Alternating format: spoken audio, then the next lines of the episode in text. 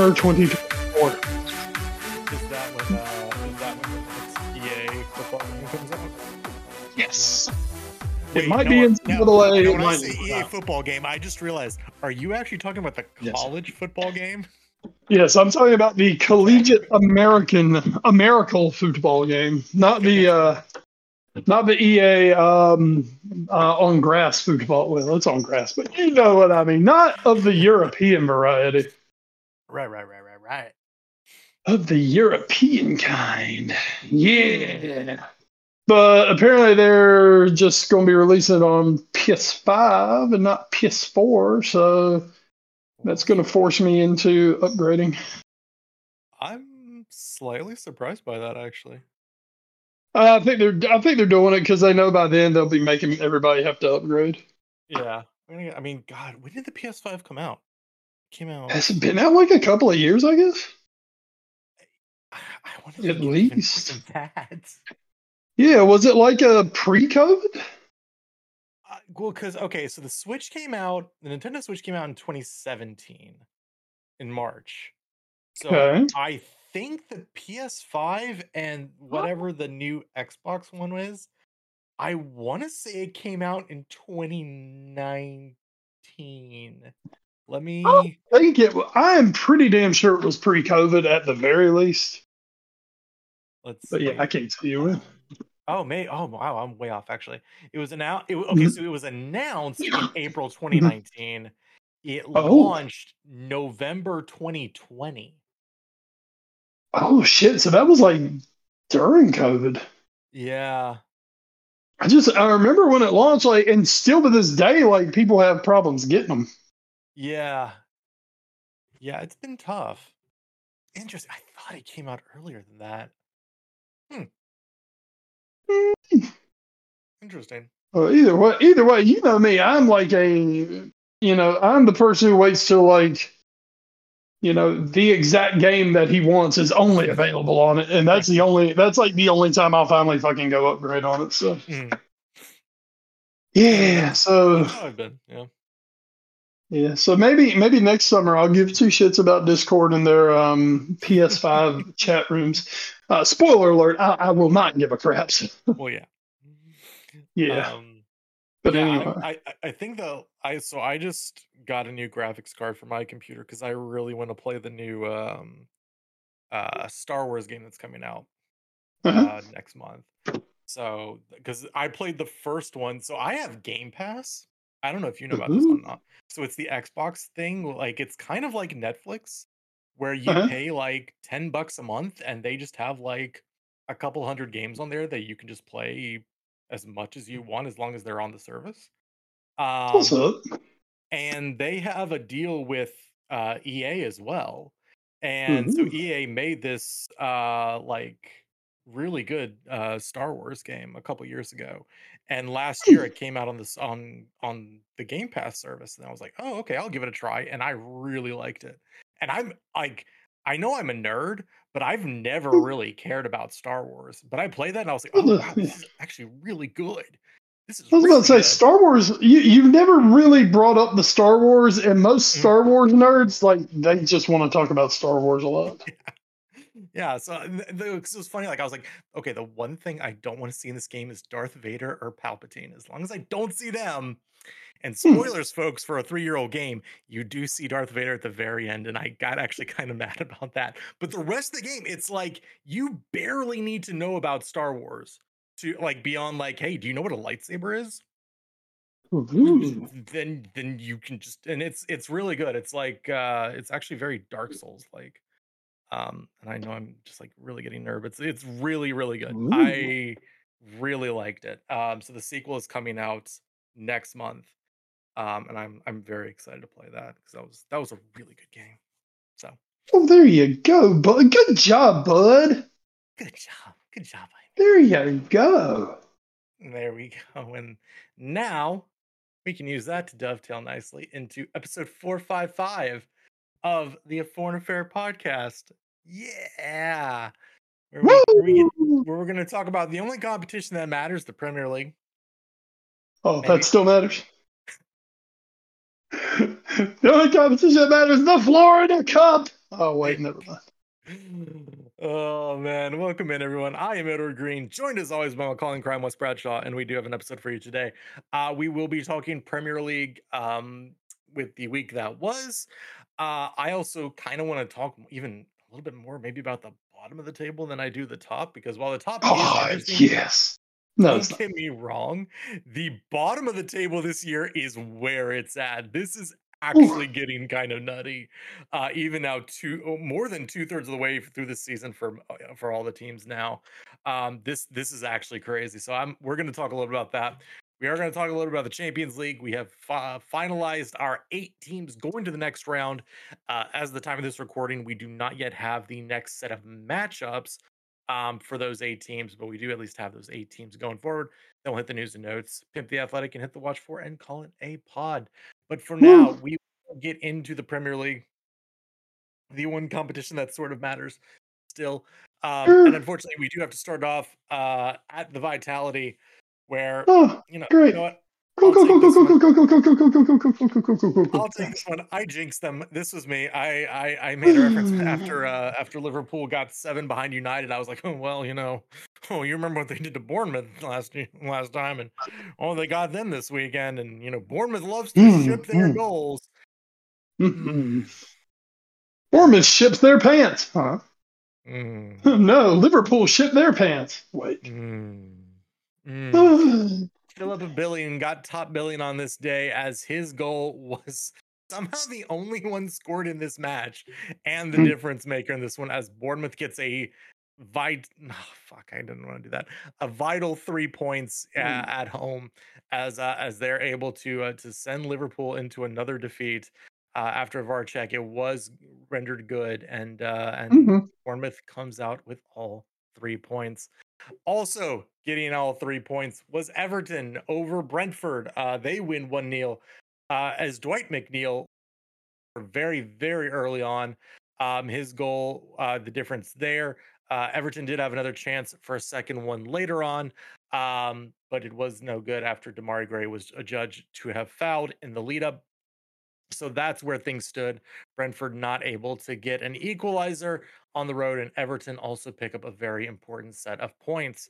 Uh, Leeds also get a point against Brighton and Hove, uh, who have been playing some very good football lately. 2 2 is the draw at Elland Road uh, as Leeds looks to tread water. Uh, Jack Harrison, Wake Forest own Jack Harrison. Um, I, I'm, I'm thinking the right player, right? Yes. Yes. Yeah, Jack yeah, you got him. Oh my god! I thought for a second, I thought for a second, I was like, oh god, I didn't hit it. Uh, no, Jack Harrison leveled things up in the 78th minute for Leeds to get them a very important point.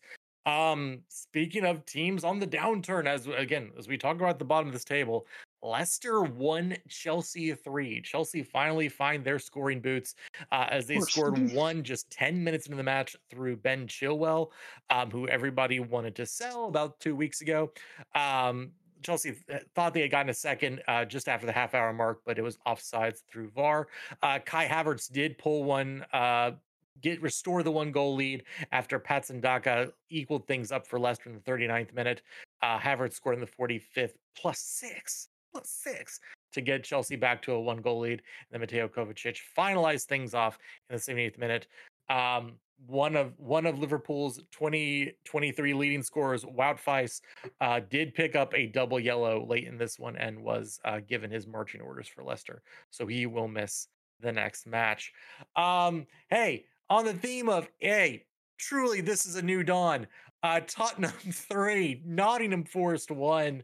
Uh, This is it, man. This is the big one. The big turnaround is here. it's finally here again.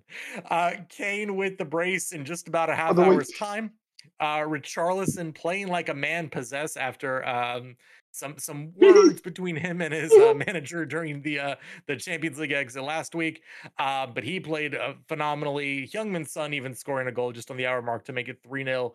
Uh, Forest did have a little bit of joy late in the game. Joe Worrall pulled one back at 3 1. Um, and then Forest did get in the final moments of the match a penalty that could have pulled them within a goal. Uh, but something Tottenham isn't used to. Uh, a keeper that can stop a penalty, as Fraser Forster was the big man on the day and stopped Andre Ayew's penalty um, to keep it a two goal win for Tottenham. uh, City get the necessary goal, the vital goal against Crystal Palace. Erling Haaland just keeps scoring. We'll, we'll get to that more later. Don't worry. Um, as his penalty in the 70th minute was the difference in this one, as they get the big three points to stay on par with Arsenal, who also won this one 3 0. Arsenal win over Fulham. Uh, they got all their goals in the first half and were able to cruise to victory in the second half as they maintain their five point cushion atop the Premier League table. Uh, United and Southampton drew nil nil. Uh, Casemiro, the big story in this one, getting a red card in the 34th minute for a very dangerous looking tackle. He was he was sent off, and uh, which was weird because I saw everybody like making a big deal out of it, and then I watched it. and I'm like, no, that, that's obviously a red. I don't care. But but, but Ed, it's like Eric Seven. I mean, Ten Hag said, Ed, he he never got a red in Spain. How can you give him one here? so dumb. Like kept How can- "Oh, how- he didn't mean to. There was no intent. I'm like, motherfucker went boots up. You can't. I mean, I mean, I don't I don't think he went in trying to like take the guy's ankle out, but you know what? He did. you did. I mean, you know, in the United States, it's called third degree murder. Well, I didn't mean to kill him. Well, you did. Oh, but I, Yeah. so, oh, oh, okay. Well, go ahead. No, pro- no problem. Then, yeah, may, maybe, maybe the Nash County magistrate will give you that. But anyway, Uh, uh, uh, oh, but yeah, yeah. I mean, but but yeah, Erickson, like, oh, he he never did this in Spain. I don't understand, motherfucker. Okay, well, there's a first for everything, isn't there? Guess what? He's done it in England now. he, he he broke it. He, he broke the seal. It's it's good to go now. There you go. My God, Um, just just sheer brilliance. A couple other matches to get through as I now have the hiccups. Um, uh, West Ham got a very important side, uh, uh, sorry, Said Benrahma penalty in the 26th minute to equalize against Aston Villa, as their match at the London Stadium ended up 1-1. Newcastle, they scored more than one goal. Wolves never saw it coming. Um, they win 2-1. Um, Wolves thought they had gotten at least a point after Hee-chan Hwang scored in the 70th minute, but you know something that Newcastle hasn't really done this year. Scoring multiple goals, Miguel Almiron wins it for Newcastle just Phew. nine minutes later. Uh, then these were today's matches. Uh, some excuse me, some midweek matches to uh to catch people up. Brentford gets two against Southampton. They win 2 0. Brighton beats Palace 1 0. Solly March, the difference in the 15th Solly minute there. So that's the week that was, Wes. Um, obviously, I, I, I, we just talked a little bit about the United result, which you know that put a, puts a little bit more of a damper, especially, excuse me, especially after their their loss to Liverpool last week. What caught your eye over over this past week's worth of Premier League games? What caught my eye was the team that Liverpool had thumped 28 to 1 over the last seven matches. Suddenly found a way to shut our ass down. Hmm. God. It was about the most predictable outcome there could possibly be. Um, the last time uh, Liverpool uh, beat a Manchester team, they uh, early this season they beat Manchester City. Uh, it was the start of something new. We turned around and lost to last place Nottingham Forest the next week. Uh, this time we uh, beat Manchester United. All right, it's the start of something new. We lose to last place Bournemouth. So Wild. you know, it's it's just it's one of them damn things. It's like I texted you earlier, looking forward at Liverpool's schedule over the next month. Um, their next three league games are City, Chelsea, Arsenal, and then they play Leeds. I'm like, oh well, there's three wins and a loss, and the obvious loss will be the Leeds. Well, I think I said two wins, a draw, and a loss to Leeds. So just guarantee that's coming down the pipe.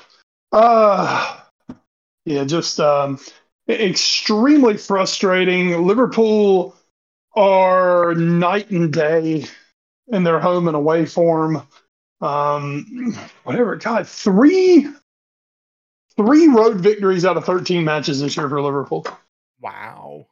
I mean, that's that's why the Reds currently sit where they do, which that's not the top four because their home form has easily been top four, Mhm. easily been top four home form. But you know, unfortunately, they do make you play the away fixtures, and those have not gone well this year for Jurgen's Troopers. Um, it's just a really, really disappointing uh, performance, disappointing loss. Um, that combined with uh, Tottenham Hotspur getting a victory. Um, yeah, I mean, it, it just it, it, totally swung this momentum that it looked like Liverpool had gained with that huge win over United. Um, it just took that momentum and was like, fuck that. so now Liverpool find themselves basically back where they were once again, like looking up at the top four, and it's it's going to be an absolute battle to try to get there. Mm. Uh, just really, really disappointing display. Whew, um, looking around, Chelsea have suddenly decided they want to score goals again, hmm.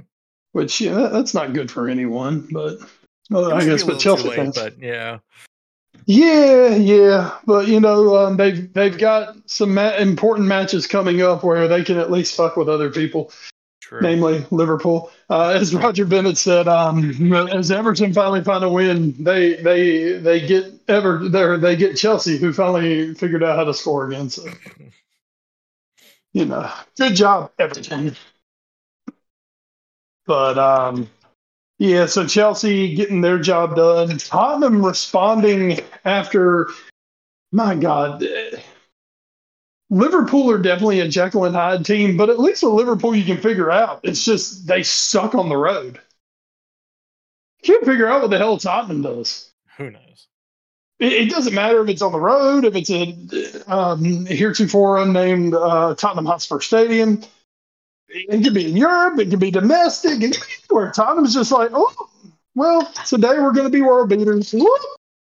Today we're going to look like a fourth tier Scottish club. Mm-hmm. I thoroughly really enjoyed the, uh, yeah, I thoroughly enjoyed the, uh, the whole Conte Richarlison deal. You know, you know, Ed, you and I, we both have a, a, a healthy respect for the other club. Um, mm-hmm. Yeah, we we usually, uh, you know, unless it's something that is directly affecting. It's like right now, you know, we're both kind of looking at that table like Ed's like, oh, I could really use a Liverpool loss. I'm like, oh, I could really use a Spurs loss. Mm. But for the most part, I think we um we appreciate each other's clubs. Yeah. Man, I don't fucking like Richarlison. Boy, I can't stand that guy. um, and honestly, so honestly, I kind of think that like um, you know, for you, Richarlison's like kind of like um, uh, AJ Pierzynski was for the Red Sox. Yep. It's like, oh, what the hell did we sign him? I don't like that motherfucker. Well, and the weirdest part about it is apparently, like off the pitch, he's like an amazing guy. Like he gives a ton of money to charities back home in Brazil. He's a really nice uh-huh. person, but he is just an absolute master of shithousery. Just absolutely. God, he is. He just he's just a shithouse. And you know, he's he's bitching about Conte not playing him. Well, you know, Ricky, when you haven't played for shit, I can understand the man not playing you that much. Mm. Uh, but then, in true scriptwriter form, Richarlison uh, comes back into the side, you know, scores a great goal, and suddenly now it's like, uh, you know, Conte's kind of backhanded complimenting him, which I thoroughly enjoyed that because nobody, nobody can shit on you for doing well like Conte can. Yeah, you all thought he Josie was bad. Oh no. God, Conte like teaches a master class in being an asshole when you're everyone thinks you're being nice. Um, yeah, he's great at that. But uh, Tottenham getting getting an extreme, as we know at this point, an extremely important three points. I mm-hmm. mean, that's all it is for Tottenham at this point. Go get your three points, um, and just wait for Liverpool to do something stupid, and it shouldn't take too long. Um, so you know, a good good weekend for Tottenham Hotspur, and potentially, um, guess we'll see whatever um, Richarlison's going to do from here on out. yeah. So uh, you know, you you might have uh, you might have gotten a guy who's uh, starting to hit some form now. It's as as we like to say Liverpool, oh, he's like a new thing. That's always one of my favorites. Um, elsewhere, yeah, we, we talked a little already about uh, the ridiculousness of uh, United crying about Casemiro, how, How dare Casemiro be given a red card? It's just, it's just a travesty. How dare poor sweet Casemiro of all people be given a red card? Um, but Casemiro did get a red card. It didn't matter in the end. They got the victory. Um, United, as much as as much as I was hoping it was going to lead to like just this massive United tailspin, I'm sure seven 0 is going to go down as more like a blip on the radar. Yeah, sometimes it's just what happens. And uh, I think on the day, Liverpool just had their number, and United should be fine going forward. Um, if nothing else, I think Liverpool just went ahead and took care of that uh, Premier League title dream. There you go. There. So, you know, if nothing else, good enough for me. Uh, but United actually looking pretty good on the day, and uh, they're looking they're looking really good in Europe right now. Whatever, for United. Um, City, Erling Haaland is just, as we know from another planet, uh, all the way down to his nine rows of teeth in his mouth. He is a he is a terrifying he's a terrifying presence on the field. Uh, he's a terrifying presence if he like gets into your dreams or anything. But Mhm. yeah, he's just He's like- doing his he's like. Jaws from the Bond movies. He is. He is. He's huge, and he just destroys things. And then he opens his mouth. It's like I, I, I'm waiting for the day that Erling Haaland um, goes full Brendan Rodgers Mm. And gets gets a nice set of pearly white chumpers. Oh, Erling, let me tell you about a man. I got a guy. About a guy. About a guy. Um, yeah, I mean, Erling Haaland, you saw him in the Champions League this week. This team, it's like, sometimes I can't figure out. Obviously, Erling Haaland is fantastic. We know that. But sometimes when you watch him, it's like, I don't see what the big deal is. Oh, never mind. He just scored like three goals in two and a half minutes. Oh, okay. Yeah. Yeah, he's really good. But you know, honestly, Haaland is a guy who he he's and this isn't taken away from him because once again the dude's amazing. But it's like he will go missing for, you know, 40, 50 minutes. He might touch the ball twice and not even be near the goal. Mhm. And then all of a sudden it's just like, oh shit, wham, wham, wham, wham, wham. And it's like, wait a minute, how the hell's he got a hat trick? It's like three minutes ago, I couldn't remember if he was on the pitch or. Now he's got a hat trick. He's so damn good at that. yeah. So damn good at it. And, and I mean, hell, that's that is what makes him an elite player is that he's got that ability at all times. Mhm. Um, but City, City aren't going to go quietly into the night. But man, Arsenal. Ah, I did all I could. I, I predicted their their downfall after that City loss. Mhm. And in, in typical in typical fashion of Wes's absolute super genius that we all know of, uh, Arsenal have basically turned into like Pep Guardiola Barcelona now, and they're just scoring goals for fun and finding ways to win late. Like a combination of like City and Liverpool over the last five years. It's like one either they're just demolishing people and scoring a shit ton of goals, or they're finding ways to score in 90 plus seven to get victories. And Mhm. man, you didn't tell me that Liverpool were so damn annoying when we were doing that shit. it was again. I we have a very healthy respect for your, our, each other's teams, but oh fuck, that was an annoying season or two. No one bothered to let me know how annoying I personally was, which looking back is, of course, Les, you were extremely annoying. I mean, you know, smugness may be my middle name at times. oh, but yeah, it's pretty fucking great, man. Um, this year certainly not for me. This year it's just like shoot me in the face. Um, but yeah, but but Arsenal, God, I think I've said it before. Arsenal's doing all that shit you've got to do that wins you titles. Mhm. And I know as a Tottenham fan that cannot make you happy. Um, as um, I have a very mixed emotion of Arsenal right now mm-hmm. because I just I don't I don't like Arsenal. I've never liked Arsenal. Maybe a lot of it had to do with Arsene Wenger's Arsenal, but I really don't care for Arsenal. Mm-hmm.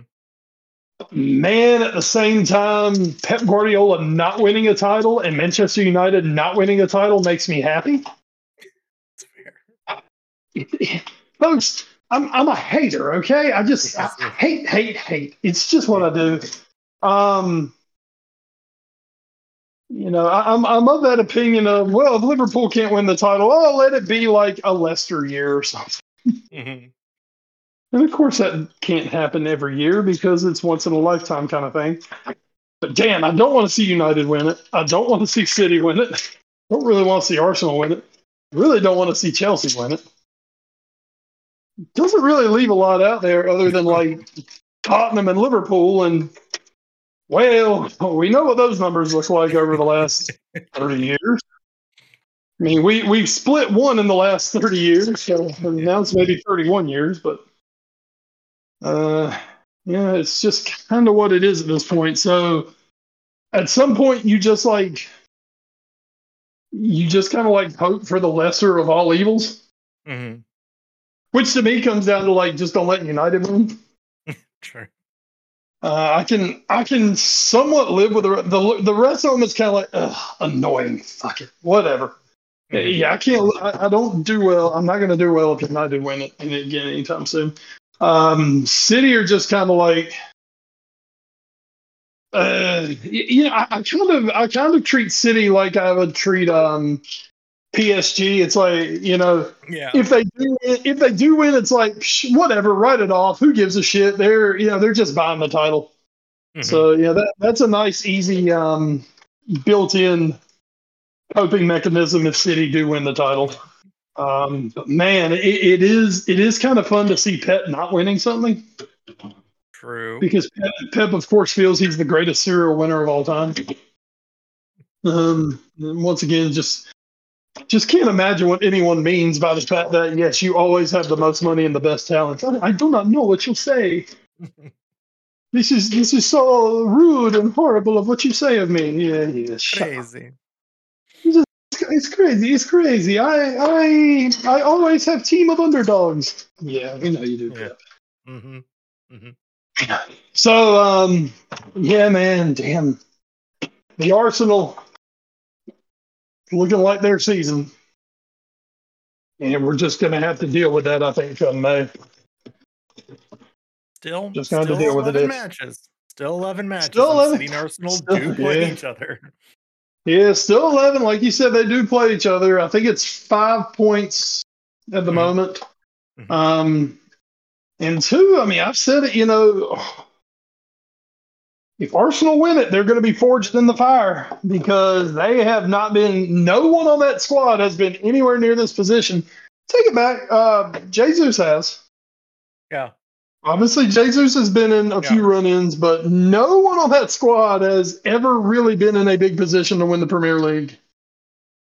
And um, you know when it when it when it gets that time of the year they like to say those buttholes starting to pucker. Mm-hmm. And um, yeah, I guess we'll we'll see what we'll see if City are able to do it, but may still be another twist in there somewhere. But right now, um, Arsenal are, are Arsenal are really looking like a team that this is their year to get it done. Well, it wouldn't be a Premier League season without a few more twists and turns. Um, we've talked a lot about the uh, the top half of the table, and we'll take a look at the table real quick here. Um, Arsenal uh, do have that five point lead over City. Uh, United are now 16 back, even with a match in hand. They're done. Um, they are, and they do have a matchup on Tottenham. They are only two points up on Tottenham in the third, fourth thing. So just just gonna throw that out there. United not quite safe and sound in a in a third place thing yet. Uh, Newcastle four points out of a Champions League spot, and they have two matches in hand on Tottenham. Uh, Liverpool right now six back, along with Brighton and Hove, and Brentford rounds out the top eight. And then at the bottom of your heart, the relegation zone, which I'm calling Oh, right boy. now everything from 12th to 20th. It's Mhm. like basically everybody. Um, because Palace and Wolves are 12th and 13th. They are three points clear of relegation right now. Just three points clear. Forest are two points clear. Everton are one point clear. Leicester mm-hmm. and West Ham are only clear on goal differential. Bournemouth is right there with them on at 18th place. Leeds is just one point from safety. Southampton just two points from safety. I, I've like, I have struggled to think of at least since we've been doing this podcast, a bottom of the table that has been this tight. And usually, like, it's this way for maybe about like half the season. And then we have that like clump in the mid table form. And then there's like, you know, four or five teams just kind of at the bottom that, you know, and you know, like Mhm. at least one or two of them who are definitely going to be going down. I, don't know. We have like 10, 11 matches left. And like, again, I don't. Palace is in 12th. I don't even think they're that safe. I think they they're they've played good enough over the course of the season to stay up. But I mean, even they, if they're not careful, they Well, could their form, their form's gone to shit recently too. Three straight losses. Yeah, They can't, they they can't will next. score. yeah. Yeah, I mean, they just they suddenly hit a point they can't score. Um, do Leeds have enough firepower to get through? Shit, if I know. Uh, Sean Dyche has already won as many matches at Everton as Frank Lampard won in 20 matches at Everton. But there's nothing guaranteed with that. And, and Liverpool are doing everything they can to get Everton relegated. So. Me, um, it, it's crazy. It is absolutely crazy. Southampton are not good. They're in last place, and in one weekend that could like totally change. Absolutely. That's what's nuts about this. Um, yeah, you know the relegation zone. There's always a, a team or two of intrigue down there later in the season. You get, man, like you said, right now it is. It's like eight teams, and every one of them is in that dogfight. Mhm. Every one of them's in that dogfight. So, um, yeah, I'm I'm kind of excited to keep my eye on it.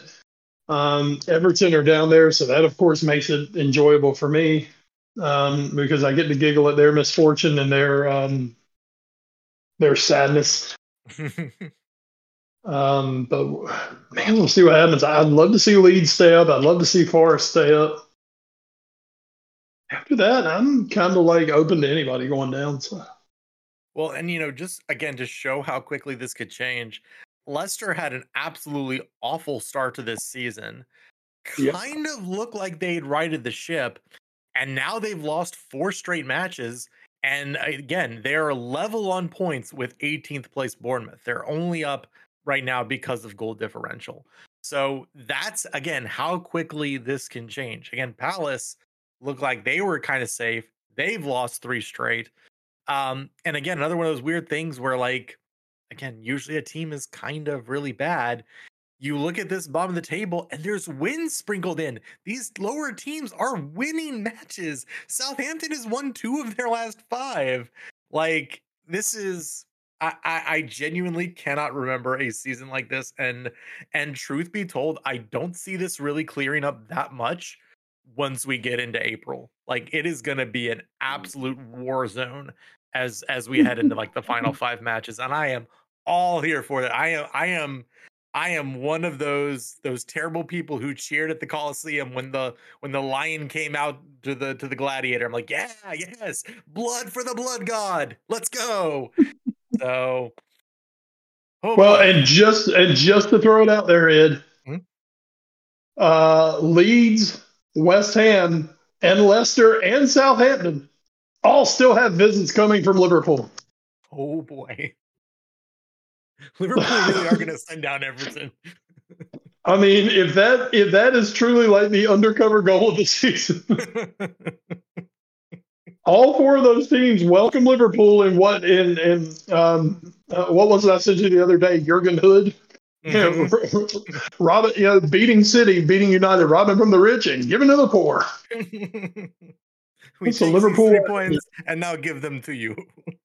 hmm We take them from City, we take them from United, and we give them to Bournemouth and everybody else.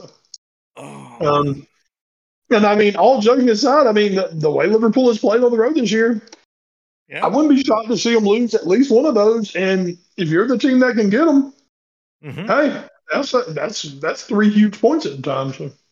Absolutely. Um, yeah, this is this is going to be a crazy run into the season. Again, we're about about two thirds of the way through, so still plenty of time, plenty of twists and turns left to go here. Uh, and those twists and turns do start again this weekend uh, for most of our teams. On Friday, things kick off at 4 p.m. Eastern time as Nottingham Forest hosts Newcastle.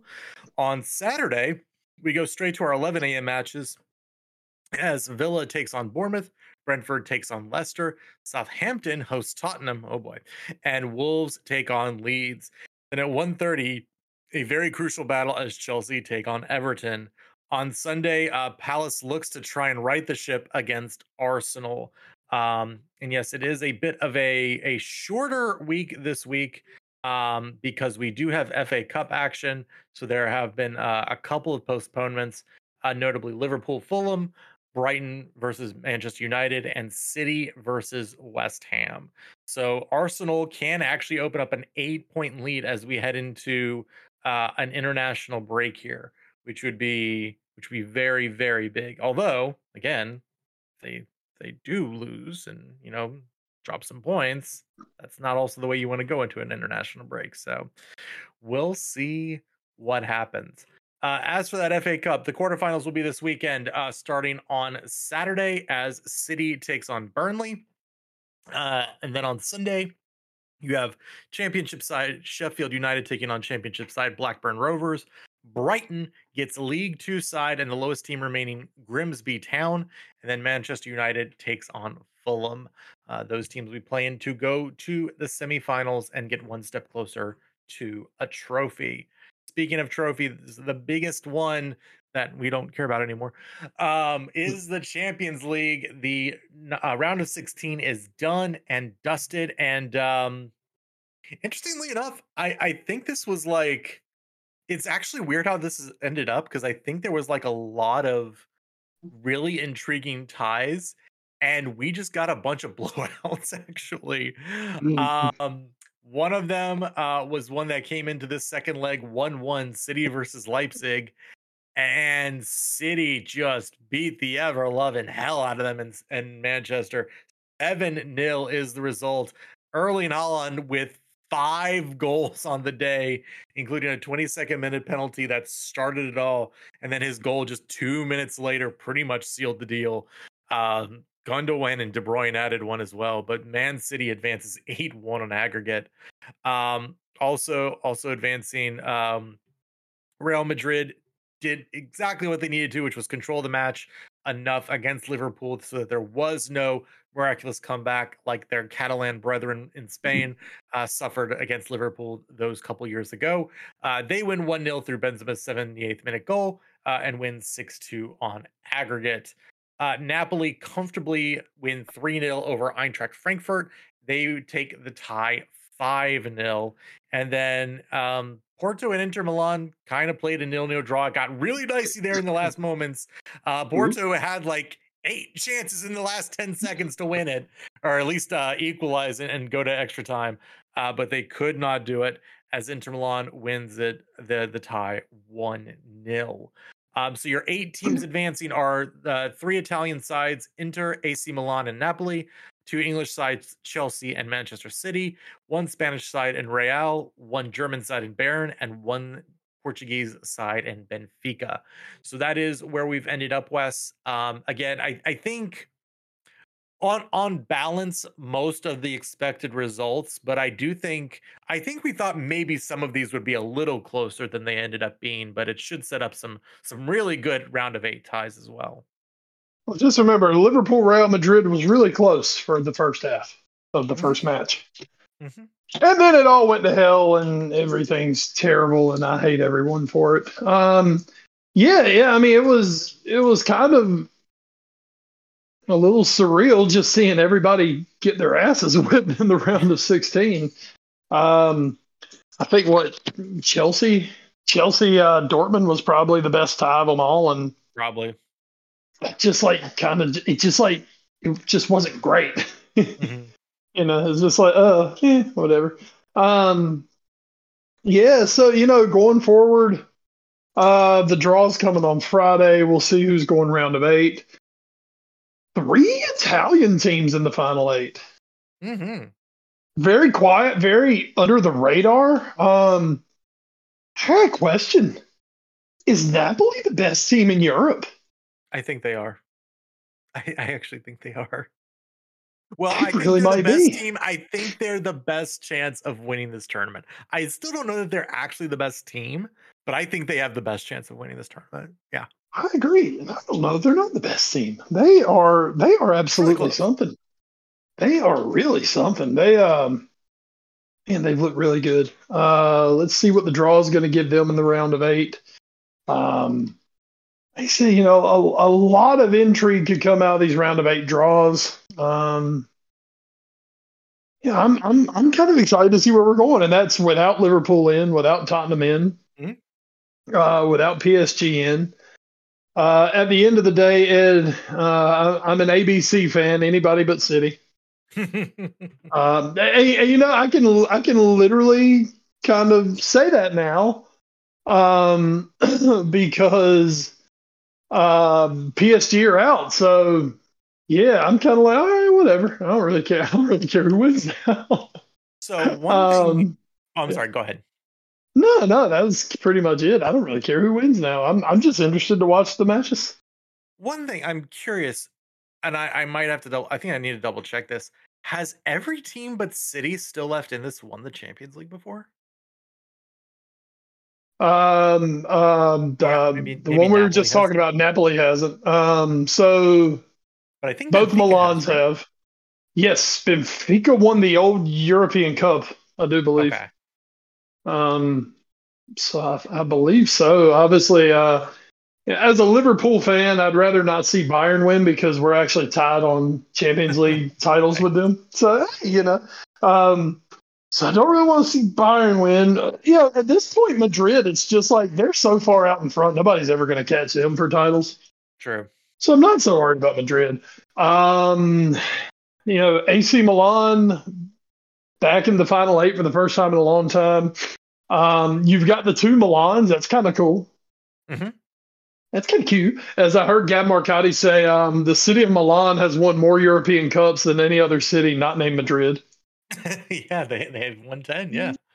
So I mean, you know, so that's that's that's something to keep an eye on. Um, yeah, I mean, honestly, I'd like this. I wouldn't mind seeing someone like Napoli come up and win it.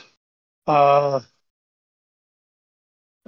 I just, God, at the end of the day, Real Madrid is like the damn big bad wolf. Yep. Yep. They're the When you think he's, when you think he's down, when you think you beat him, when you think everything's done, nah, them motherfuckers find a damn way. And my God, you know, how many times have they thrown the dirt on Modric and Kroos? too many. And those two, and those two just keep coming. I mean, God, they're they, uh, Madrid is Jason fucking Voorhees. They just keep coming. And honestly, you know, to me, I, like I said, I think Napoli might. I think we both agree Napoli might be the best team uh, with a chance to win this tournament. Mhm. But man, until somebody proves to me they can beat Real Madrid over two legs or in a final, fuck it, dude. I gotta put my money on Real Madrid. It's like- it does look that way. God, it's like betting on the house in Vegas, you know. It's like, well, you got this guy, this guy, this guy, this guy, or the house. House. um, but I, I would, I, I think it'd be cool to see some new blood up there. Um, so still don't want to see City win it. Don't want to see Bayern win it. In, in order, I don't want. Who do you want to see, Wes? Shut the hell up! I'm here to be a hater. I'm here to be a hateful asshole. In the order I don't want to see him win it is City, Bayern, Real, And then I'm kind of like, whatever. Let's just see what happens after that. Yeah. Those are Yeah. the three I'd like to not see win it. Uh, I, I I'll throw Chelsea in there too. I don't really want to see Chelsea. They just Oh it. shit! I for, I fucking forgot Chelsea was in there. Oh hell no! Put Chelsea, put Chelsea right behind Bayern in front of Real. Okay. The hell with Chelsea winning it. They, you know why Chelsea would piss me off so bad winning it? Because they're so bad. Because they're they're not good. they're not good. I mean, look, Real is not like Real have not been world beaters, but they're just awesome in Europe. But at least Real's good. Chelsea's not good. yeah, that's. They're not good like at all. Them winning this thing would just oh just piss you the hell off. Oh god. I mean, once again, unless they're beating City, then yeah, hey, y'all, I'm pulling for y'all though if it comes time to beat City. Um, God, I don't know if there could be a more underwhelming winner this year than Chelsea. I, I uh, with all due respect to Benfica, I think you're right. Um, Yeah. Oh, at least Benfica. I mean, look now. Honestly, if you look at Benfica, Mhm. Benfica have lost one match in all comps this year. I actually didn't realize that.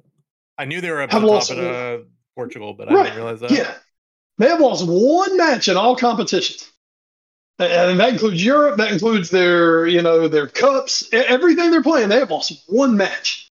So I think for Benfica, I think Benfica could really pick up like some massive like Cinderella steam Mhm. if they if they were able to get through the round of eight.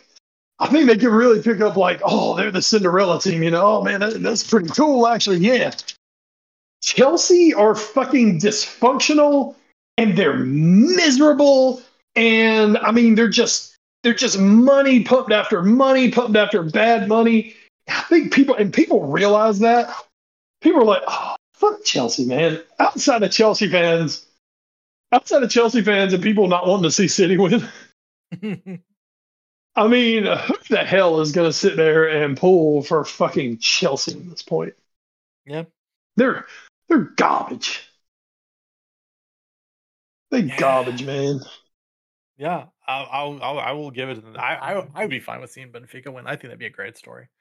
Um, Yeah, yeah. I mean, that'd be kind of cool. I mean, and then it'd be fun to watch them sell their entire team. yeah. I mean, you think about it. This is a team that already sold like Enzo Fernandez to Chelsea hmm in the middle of the season.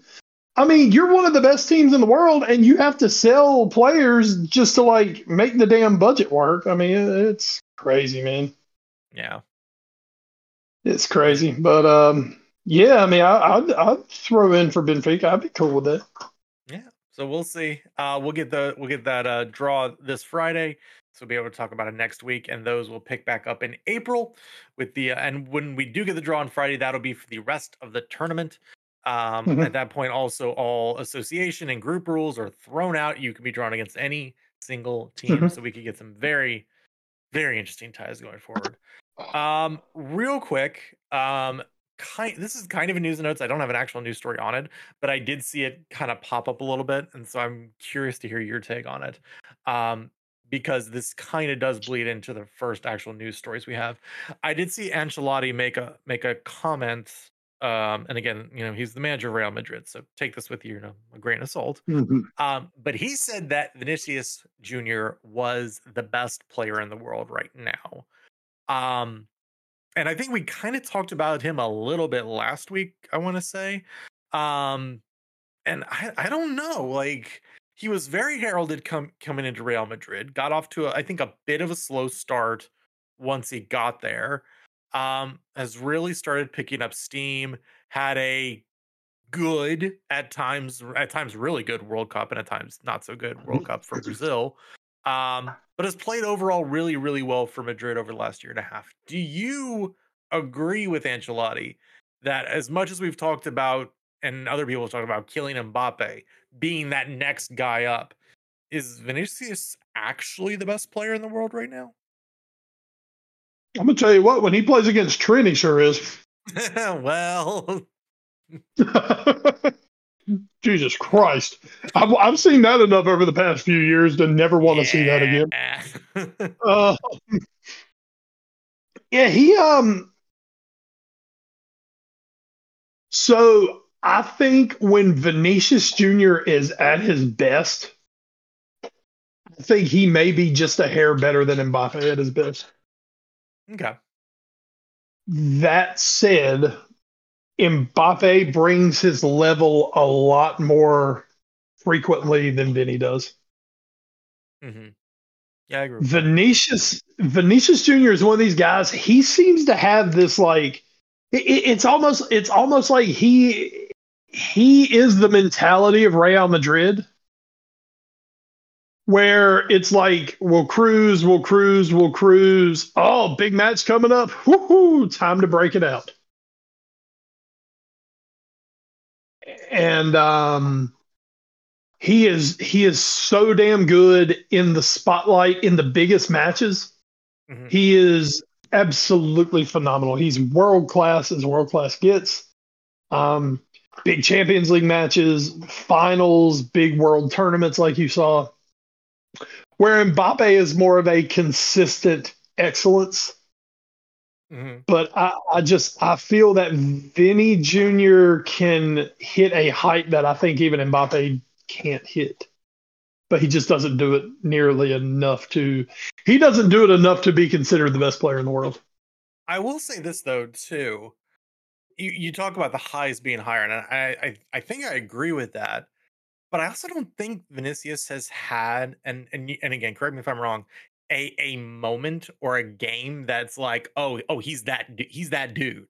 Like we hmm. saw Mbappe kind of do that in the World Cup final against Argentina. Like mm-hmm. he like drug that team on his back and just went beast mode, for lack of a better word, to try and get them across the finish line and get them the, the cup. I don't think Vinicius has actually had a game where he, he you know that that expression he takes it by the scruff of the neck and says we're winning this match. I think he's had some very great matches but I don't think he's had that moment. And again, Mbappe lost that match, but he was right. like he was that guy. I don't think, and I'm I'm again, I don't watch a lot of Spanish football, so if he's done it in in La Liga, I apologize. Hmm. but sure. I don't think he's done that on the biggest stage yet, where he's had that kind of moment. Well, uh, once again, I've watched him do that moment to Trip. yeah, he he has done it in some big champions. So well too, but yeah, those games. But yeah, yeah, they do, they do, and um, I, I agree with what you you're saying there. Where you know World Cup final, uh, I'm in Mbappe, and the only way my team's staying in this match is me scoring a hat trick. Yep, and he does it. Um, yeah, I, I, totally get that, um, and and I can go along with that. I said that is why I still consider Mbappe to be the best player in the world. Mm-hmm. And honestly, even though I've seen Vinny do shit that I don't even think um, Mbappe could do, I don't think Vinny will ever be the best player in the world. Mm-hmm. I don't think he'll ever get quite there to where Mbappe is, but he is he is definitely quietly maybe he he has gotten himself onto that top tier of players in the world. Mm-hmm. Um, where where I think I think you put Vinny in as you know now, now of course when somebody always when somebody wants to talk about oh the best player in the world they're they're naturally going to a striker someone who right. scores the goals mm-hmm. I, but uh, I think you could definitely put Vinny into that as say one of the top three attacking players in world football now. Mm-hmm. Yep, I would I would definitely go with that though. Absolutely. No, yeah, big time. No, no, uh, no disagreement there. Um, and I did mention this would kind of go into my story, uh, first couple stories here from the Athletic. One by Oliver Kay and one by David Ornstein. Uh, Oliver Kay's uh, came out last week. The Vanity of PSG: How Money Made Them Blind to Paris's Rich Talent. Uh, talking a lot about uh, you know how many non-French players are actually on this PSG roster in their in their quest to kind of build a super team. Um, and then like saying, "Oh, maybe you guys should kind of go back to getting French players on the team," and uh, even listing like a bunch of the players um, that were on the the French uh, World Cup team that were basically right. from Paris that don't play for PSG. People like uh, Alphonse Areola, Jules Koundé, Ibrahima Konate, which you know you're very familiar with. uh, Arabio, Kingsley Coman, and even you know Kylian Mbappe. So you know these are these are all a bunch of players that you know they have to pull from, and they do have Mbappe, but there's so many great players from Paris that they just haven't right. been able to pull in, and maybe there's a chance they go back. Um, but I think that dovetails nicely into an article that came out just a couple days later from David Ornstein in his weekly like athletic column uh, that leads off with uh, Neymar wants to finish career at PSG. And it's something I think we talked about on the podcast last week, or maybe we just texted about it. Essentially, like Neymar, Neymar's just going to get his money, and even it, it, drops in here since he's been at PSG, his uh his uh value, um, sorry, the club's value, uh, since Neymar has been at PSG has quadrupled. So he's going to get him some of that money because that's what Neymar do, and we are never going to fault someone here for getting their money, but I do think that they're there you go. I do wonder if those two kind of might go hand in hand. I I wonder if because the the owner group has kind of suggested maybe they want to start shifting more towards more French players on the roster, especially Parisian players. Maybe, you know, with a lot of money tied up in Messi, a lot of money tied up in Neymar potentially going forward. And if they try their mm-hmm. damnedest to keep uh, Mbappe, they might have to start reining in a little bit of the spending elsewhere, and that could lead them to going more homegrown players. So it's a it's a very interesting time uh, for PSG Wes, especially after just getting bounced out of the the Champions League again. Oh, it definitely is, and um, you know, I, I applaud Neymar for getting paid. Oh yeah, and I laugh my ass off at PSG for being the ones who were paying him. Absolutely. Um, better them than us. You know, yeah, better him than me. Um, uh, PSG have been the freewheeling, dealing, spending um, FC Hollywood for for years now, and you know what? It might finally be catching up with them. Hmm. And that's the thing. Uh, Mbappe is the jewel but I mean, all we keep seeing is, yeah, I don't think he really wants to stay long term. Yeah. And I mean that that is going to be absolutely devastating to PSG when he leaves. And I'm not saying if he leaves. I think it's pretty safe to say he's going to leave. Probably. Eventually, he's going to leave. Um, by the way, just offhand, I'm looking at Mike Trout not in an Angels uniform, and it is just glorious. oh my. Okay, back to back to football now. Um, but Neymar is completely hamstringing the hamstringing the club, and it's not just the money; it's his presence, mm-hmm. because it's just uh, through the years he is but he is now seen as this bad influence as like this malcontent, as this dude who he just plays when he wants to play. And, and you know what? In a lot of in a lot of places in life that you look at, perception is huge. It might not totally be the truth, but perception is huge. And the perception of Neymar is, you know, when the going gets tough, Neymar is going to pull a hammy. mm-hmm. Or when the going gets tough, oh, here comes Carnival. uh, or it's his sister's birthday, or just anything. All this shit has just like burned him now for years. And you know, the rumors are that Mbappe doesn't want to play with him anymore. Um, and if you end up losing Mbappe because of because of Neymar, I mean that is just going to be absolutely gut wrenching for PSG going forward. And to me, it couldn't happen to a better group of guys. Absolutely. So fuck you, PSG. Enjoy the next whatever four or five years of Neymar you have left. Um, I'm enjoying. I'm enjoying it. So same as we uh, uh as I I went I almost dropped in a when you were talking about how much they've been hamstrung by uh, the the pay everything. Um, I, I wanted to interject a uh, a Barcelona slowly nodding their heads. Mm. And we have the one the one good financial move that Barcelona has made in the Yes. last decade. getting rid of Neymar. Um, our next story quickly from Mario Cortegana. Uh, Real Madrid to join complaint against Barcelona after corruption charges.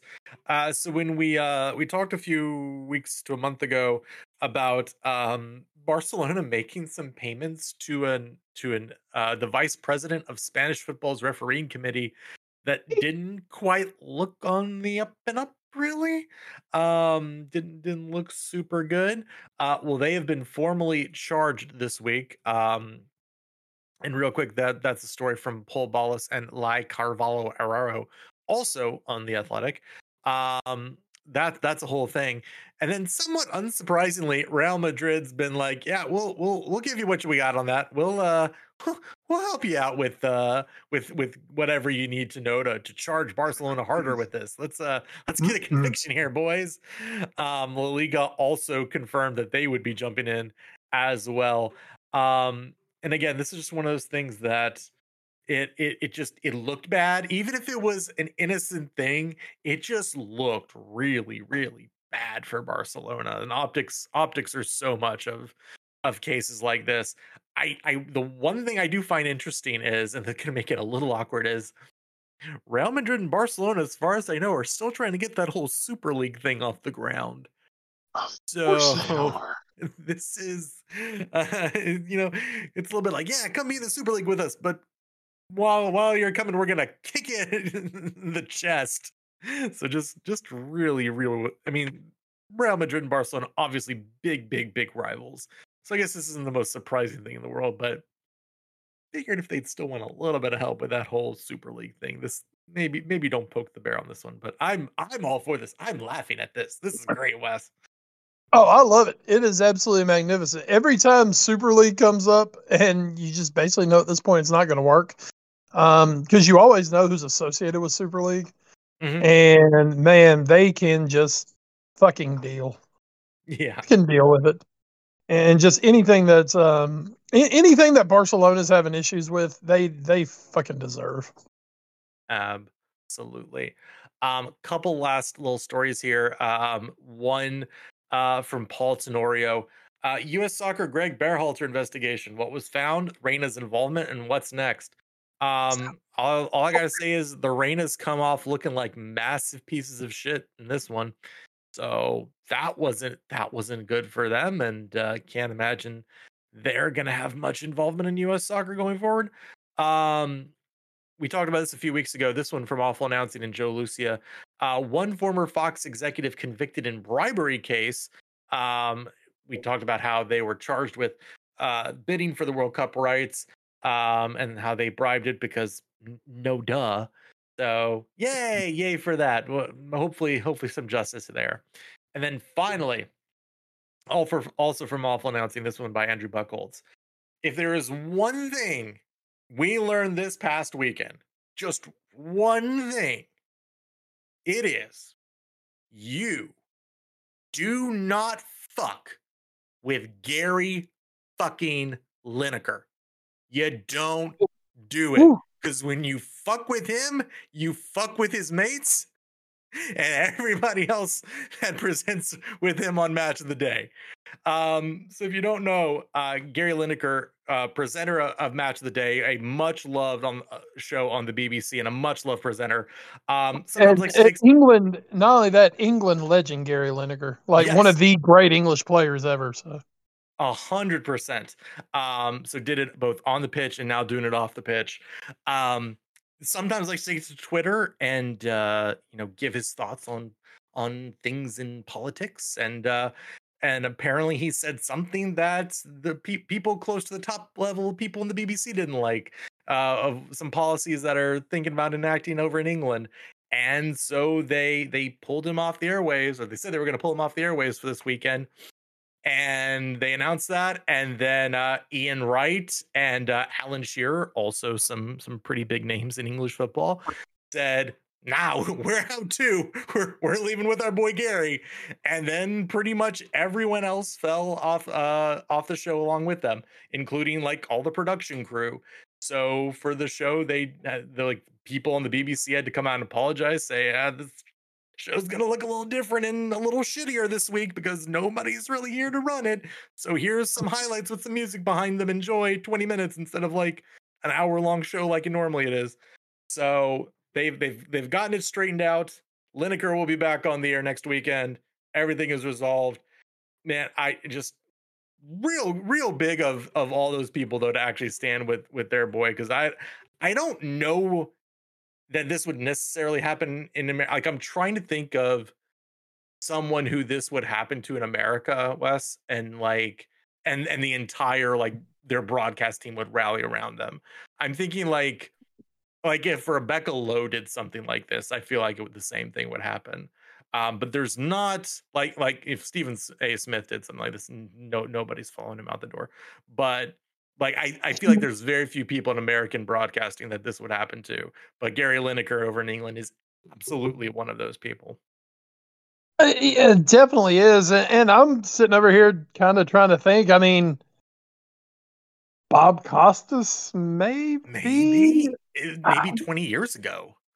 Yeah, maybe 20 years ago, Bob Costas. I mean, nowadays it's just like Gary Lineker is just so like um, identifiable mm-hmm.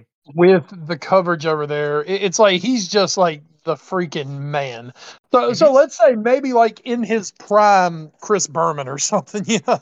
Maybe. Um, yeah. Which that prime was a very, very long time ago. Yes. um, so, uh, yeah, maybe maybe something like that. But uh, you know, Lineker, whether you agree or disagree with um, with him, uh, th- this was a new policy that's a little controversial over in Britain. Um, Lineker did make comment about it. Now, you know, I heard I heard one pundit um, from over there. Uh, I mentioned him earlier, uh, Gab Marcotti. Mm-hmm you know, Gab Marcotti made the comment. He said, you know, I don't, I don't really think that this is that, you know, this is the platform that he needs to, you know, th- he doesn't think this is what he needs to be using his platform for is like making political statements. You know, this is about sport.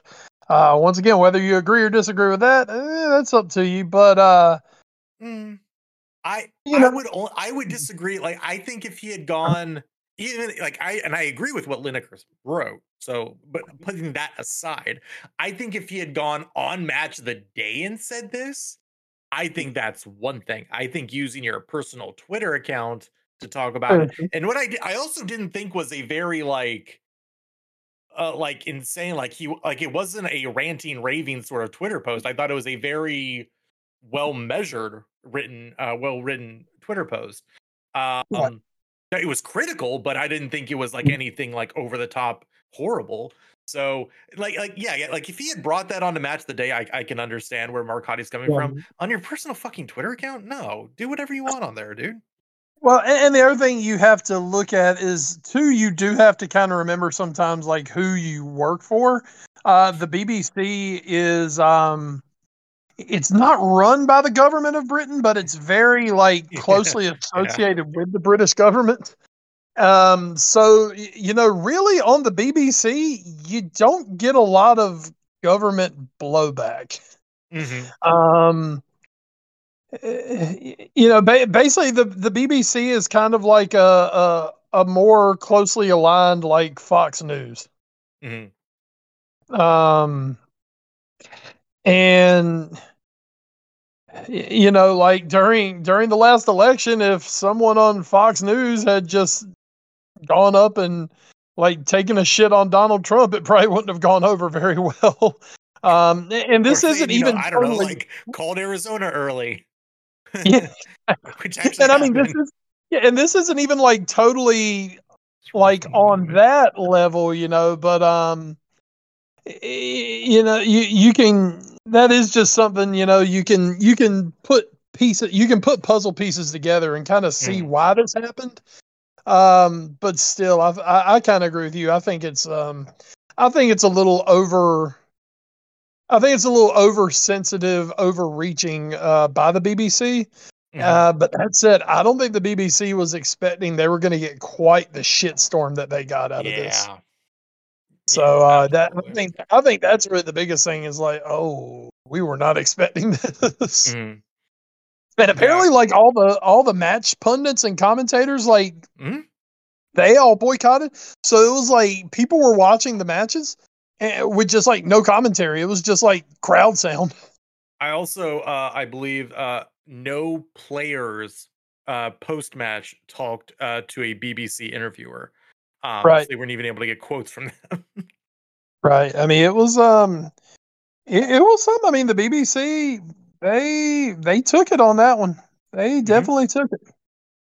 So uh, yeah, yeah. yeah, Um, I mean, Lineker's uh, like you said, Lineker's an icon over there in England, and uh, interesting weekend to say the least. I mean, we didn't really deal with it ourselves over here, but uh, Mhm. If you were over in Britain and watching it, you know, match match of the day is like basically what Sports Center used to be. Mhm. It was like must see TV. Now it's like, Oh, oh, yeah. yeah, Sports Center's still a thing, isn't it? But uh, yeah, uh, it also helps that it don't show match of the day thirteen times a day. So But I, and, it, and actually, I love the, that uh, awful announcing does mention that, you know, uh, put a line in there again, which again, it's not clear Lineker uh, actually violated any of their social media policies. But hey, inconsistent discipline for social media posts can occur on both sides of the, uh, the Atlantic, with three links to ESPN doing the same thing. Uh, this is my favorite one uh, headline uh, ESPN on inconsistent discipline. Quote, we don't treat everyone the same, but we treat everyone fairly. So that's from Gotta love it, man. 2014, by the way. 2014 was when that came out. So oh good yeah, to see nothing's changed. Good to good to be a star. Yeah. So that's gonna do it for our news and notes. But now we're gonna we're gonna pimp the athletic, where we've been getting most of these stories. Uh, so Wes, what have you been reading in the week that was on the athletic? Right, so let me get me athletic up, Ed. Um, whew, we're gonna talk about we're gonna talk about that breaking news on the athletic here in a few minutes. Uh, Mm. Well, well, uh, whew, bad bad day if you're a New York Mets fan. But anyway, um, okay, let's jump into this first one. I'm pulling it up. Ari Wasserman. I love me Ari Wasserman. Best worst campus locations, better job, NFL or college assistant, the recruiting mailbag. He's got a lot of interesting questions this week. Uh, once again, talk about who's got the best and worst campus locations. And uh, a question that has been floating around a lot recently you know, is it better to be in the NFL? Is it better to be in college football? Um, crazy. You kind of make more money as an assistant in college football. Man, you got to do all that damn recruiting. In the NFL, you just go to work, you do football, you don't have to worry about it. When you're supposed to be off, you're off. It's a lifestyle thing. Definitely a lifestyle thing. Something to uh, something to keep keep an eye on. Uh, I had that vanity of PSG was actually going to be one of my stories. Um, it's just it's just such low hanging fruit. It's an easy Of one. course. Uh, but uh, but I'll throw this one out there, and this will be my last one. Andy Mitten, life as a Manchester United masseur. Ronaldo's clothes and fixing Mourinho's back. you guys know I love my little walks into like um into true life and shit like that. And uh, I, just thought that was a, a pretty fun little story. Uh, jumping into what's it like to be a masseur for a big club like Manchester United. So uh, yeah, fun fun little story by Andy Mitten. I love it. Um, well, a couple stories here for me. Uh, this one came out a couple days ago uh, from Hailey Salvian and Katie Strang. Um, hazing, naked skates, and a mental health Hunger Games: The Dark Side of Harvard Women's Ice Hockey. Things I never thought I'd say on this podcast, and yet here we are. Um, so if you want to go read a brutal story of of hazing over at the University of Harvard uh, women's ice hockey team, go check that out. Uh, Salvian and Strang put a dynamite report in on that with a bunch of people talking to them about how apparently insane their head coach is, and that is good to see. It's not just on the men's side, but apparently the unfortunately the women have to deal with that as well. Um, then this one from Daniel Kaplan, um, something that has been bubbling over the last couple weeks to months. Uh, RSN Armageddon, what fans can expect as likely Bally Sports bankruptcy looms. And I got to be honest, I love the Athletic. It's a very well written story, and I still don't really understand what's happening with this. Uh, so basically, like half about half of the teams in Major League Baseball have deals with regional sports networks to put their games that aren't on ESPN or TBS Mhm. on broadcast. Um, well, the company that did like half of them, um, Bally's and Diamond Sports is their parent um, group, uh, they're filing for Chapter 11 bankruptcy.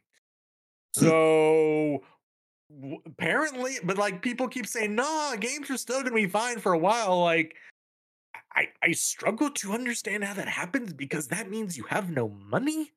Um, uh, unless this is in like a weird Barcelona sort of way of just declaring bankruptcy. Um, Where you get to declare it, but you just keep spending money even if you don't have it. Because oh, it'll come across. Is Bally hoping to make the Champions League? Is that it?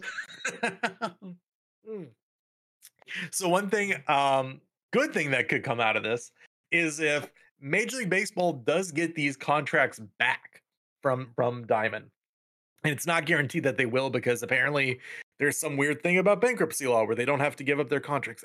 Again, I don't really understand this, even though this is a very well written article. I, this is also not the only article I've read on this. Um, what it could lead to is if MLB does get those contracts, it could do their own broadcasting and online offerings, and that means maybe the end of blackouts, or at least a severe Oh. reduction in them. Oh my God! I can finally see a Red Sox Orioles game. maybe.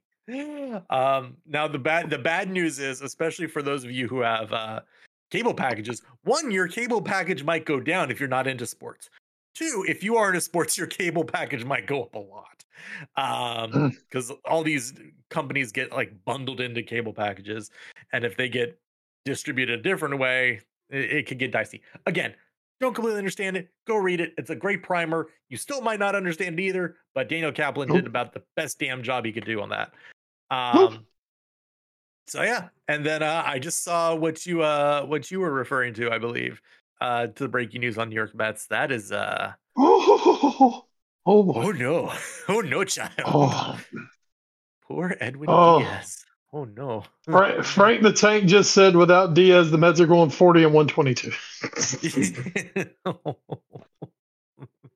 Man, he Oh, just signed a five year, $102 million contract. oh, man, just oh, another reason. Why are we doing this tournament again? What's the point But of it's- this? It's really good. But oh my God, this is like the most freak injury ever. Yeah, He got Oh. hurt um, in the damn, like, post game when they're celebrating. yep. I mean, I'm thoroughly enjoying the tournament, don't get me wrong, but yeah, of course, I also have like nothing to really look forward to this year for my teams. That's fair. Yeah, I'm I'm just watching the the replay of it now. I'm trying to see where this like injury actually happened. Um don't oh, I guess just like right there. Like I guess there he was just jumping with some people. Holy shit. Um also, real quick shout out. Um we love them. We we we truly do love them. But man, it is it is just a little bit funny after hearing uh Joe Posnanski and Michael Schur talk for a couple weeks about how amazing this Dominican Republic lineup is. They go. not even they, they go. They Bye. are gone. Bye. Oh man. So that's uh That was that was- quick. that was very quick. Goodbye. Goodbye, Dominican Republic. I Um, didn't even I didn't even get the chance to watch them play, man. Didn't even get the chance to see them Dominicans. Unlucky. So that was gonna do it though. Um for for Pimpin' the Athletic. Uh so Wes, what have you been watching as we hit the watch for? What you've been watching the week that was or the week that will be? What did we watch this week? It- it- Top Dog. It feels like I know we watched a, we watched some Bobs. Um. Oh God dang it! U.S. has no fucking pitching. Um. Yeah, of course. Uh, God, is that Jason Momoa catching for Colombia? oh I digress. Um, God, it feels like we watched something the other night, and I really can't remember what it was. Maybe we just watched more Bob's. Hmm.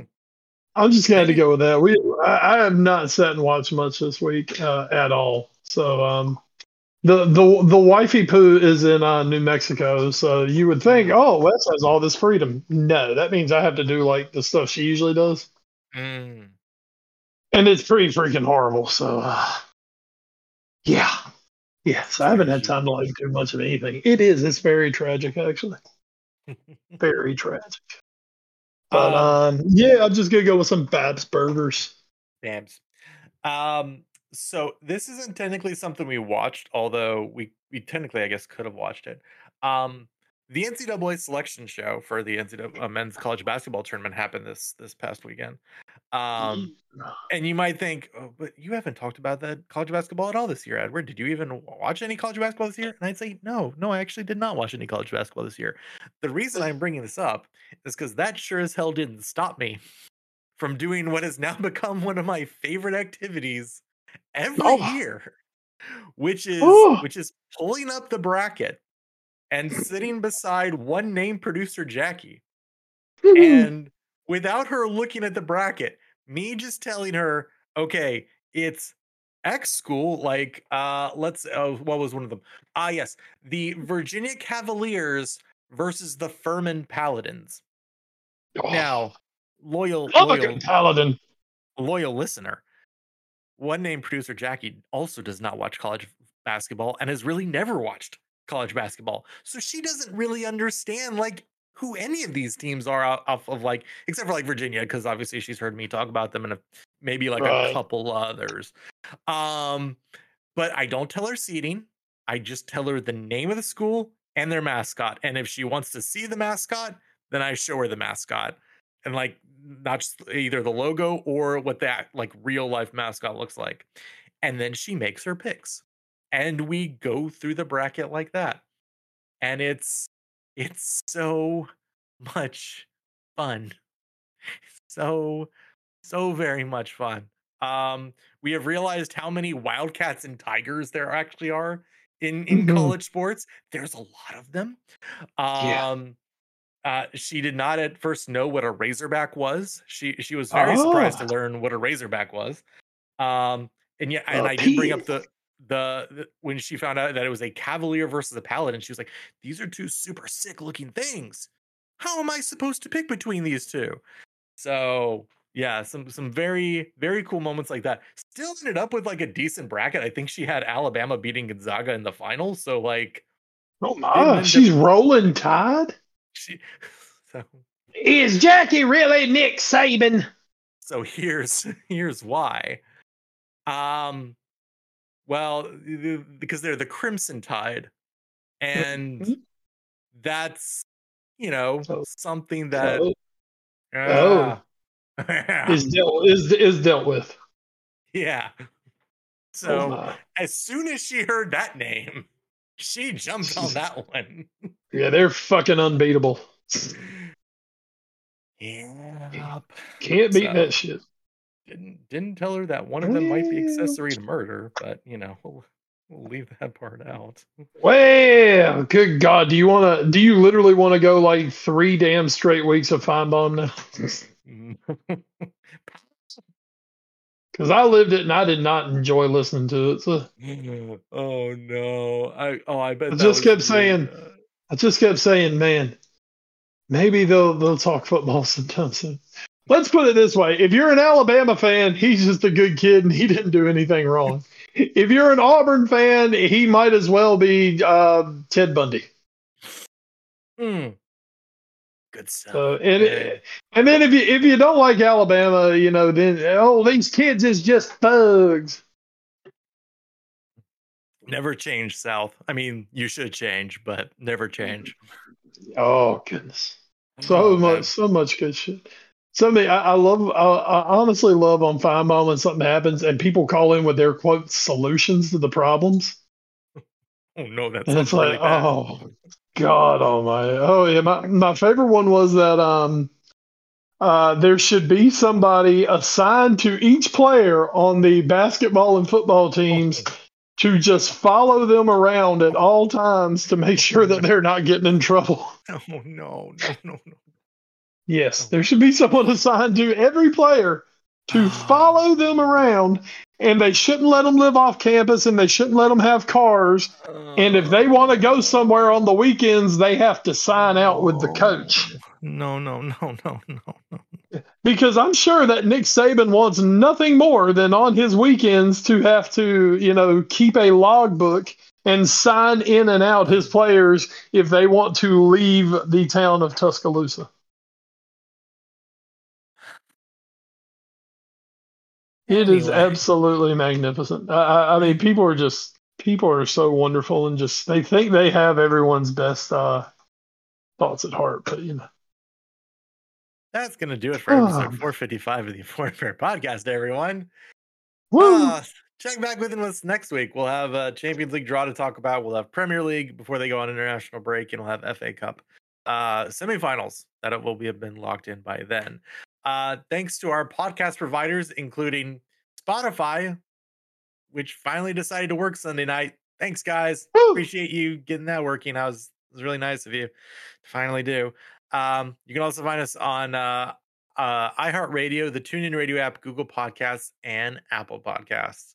Um, so yeah, you can also find us on social media as a collective on Twitter. We are at AFA Pod. Wes, you are, I'm at Wes Bradshaw 21. And I am at Edward Greene. You can also find us on Facebook, Instagram, and YouTube via our parent show, the All New Sports Show, and email us at allnewsportshow at gmail.com. So, like I said, that is going to do it for this episode. But before we get out of here, Wes, anything else you want to add? Well, we kind of touched on a little earlier the World Baseball Classic going on, or as, as baseball tries to push it, it's it's like the World Cup, but but but not. It's just But like it, except no one cares. Yeah, yeah. Except that you know all your biggest games you put on the West Coast and start them at fucking ten o'clock Eastern time. That's brilliant. Um, uh, watching the United States right now, top of the fourth inning, uh, they are down two to one to Colombia. Uh, as they end the pool play, they really need to win this game. I think they need this. Do they need this win just to stay alive? So, just looking at the standings, if they if USA loses, they will tie Canada and Colombia at two and two, and I don't know how they break the tie because I know the US beat Canada. Yeah, and then Canada got smoked by Mexico tonight. so- Mhm. But anyway, um, earlier today in I believe it was the first elimination game of the tournament, uh, Mhm. quarterfinal game. Um, uh, Puerto Rico upset the Dominican Republic, as you said earlier. Dominican Republic were, I think they were the odds-on favorites to win this whole tournament. Mhm. Uh, upset them. Edwin Diaz, the New York Mets, uh, outstanding closer, came in, struck out three Dominicans to win the game. And as they went out to celebrate, he was jumping up and down, and it it, it went bad. It went very bad. It went very bad as Diaz came down awkwardly, apparently, uh, had to be carried off the field. I, I think they put him in a wheelchair and like Mhm. wheeled him off. Uh, he was putting no pressure on that leg. Um, it's not good for the for the Puerto Rico, first of all, but Mhm. honestly, in the long term, who gives a shit about Puerto Rico? Um, Edwin Diaz, as we as we mentioned earlier, just signed a five-year, hundred two million dollar extension with the Mets, Yeah. and I would not put money that he's going to be ready for opening day. He might be ready for opening day 2024 at this rate. yeah. Uh, this is not good for the Mets and, and for the rest of us. Um, how is it, Ed, that I respond to what happens to Everton usually?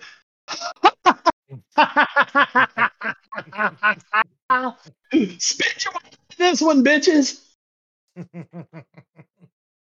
Oh, the Mets, the Mets, the Mets, and their wonderful owner who just spends it like it's fucking monopoly money. Um, yeah, go buy somebody now, dude. Go buy somebody now. Yep. As Frank the Tank, as Frank the Tank said from uh, Barstool, uh, without Diaz, the Mets are going 40, like 22. He's a big Mets fan, so It's not not good. Um, so that is going to do it for episode 45 of the Foreign Affair podcast. For McCullen Crime Wes Bradshaw, I am Edward Greene. Thank you so much for joining us here today. Until next time, please stay safe and enjoy the football. And something I just saw the Lake Norman mansion that was Ricky Bobby's in the movie Talladega Nights, now mm-hmm. on the market for $10 million, Ed. Oh, let's buy it. We can take this sweet podcast money we're making, um, the money that I make by laughing at Everton, and uh, we can have the Ricky Bobby mansion. Nice. 9.9 million.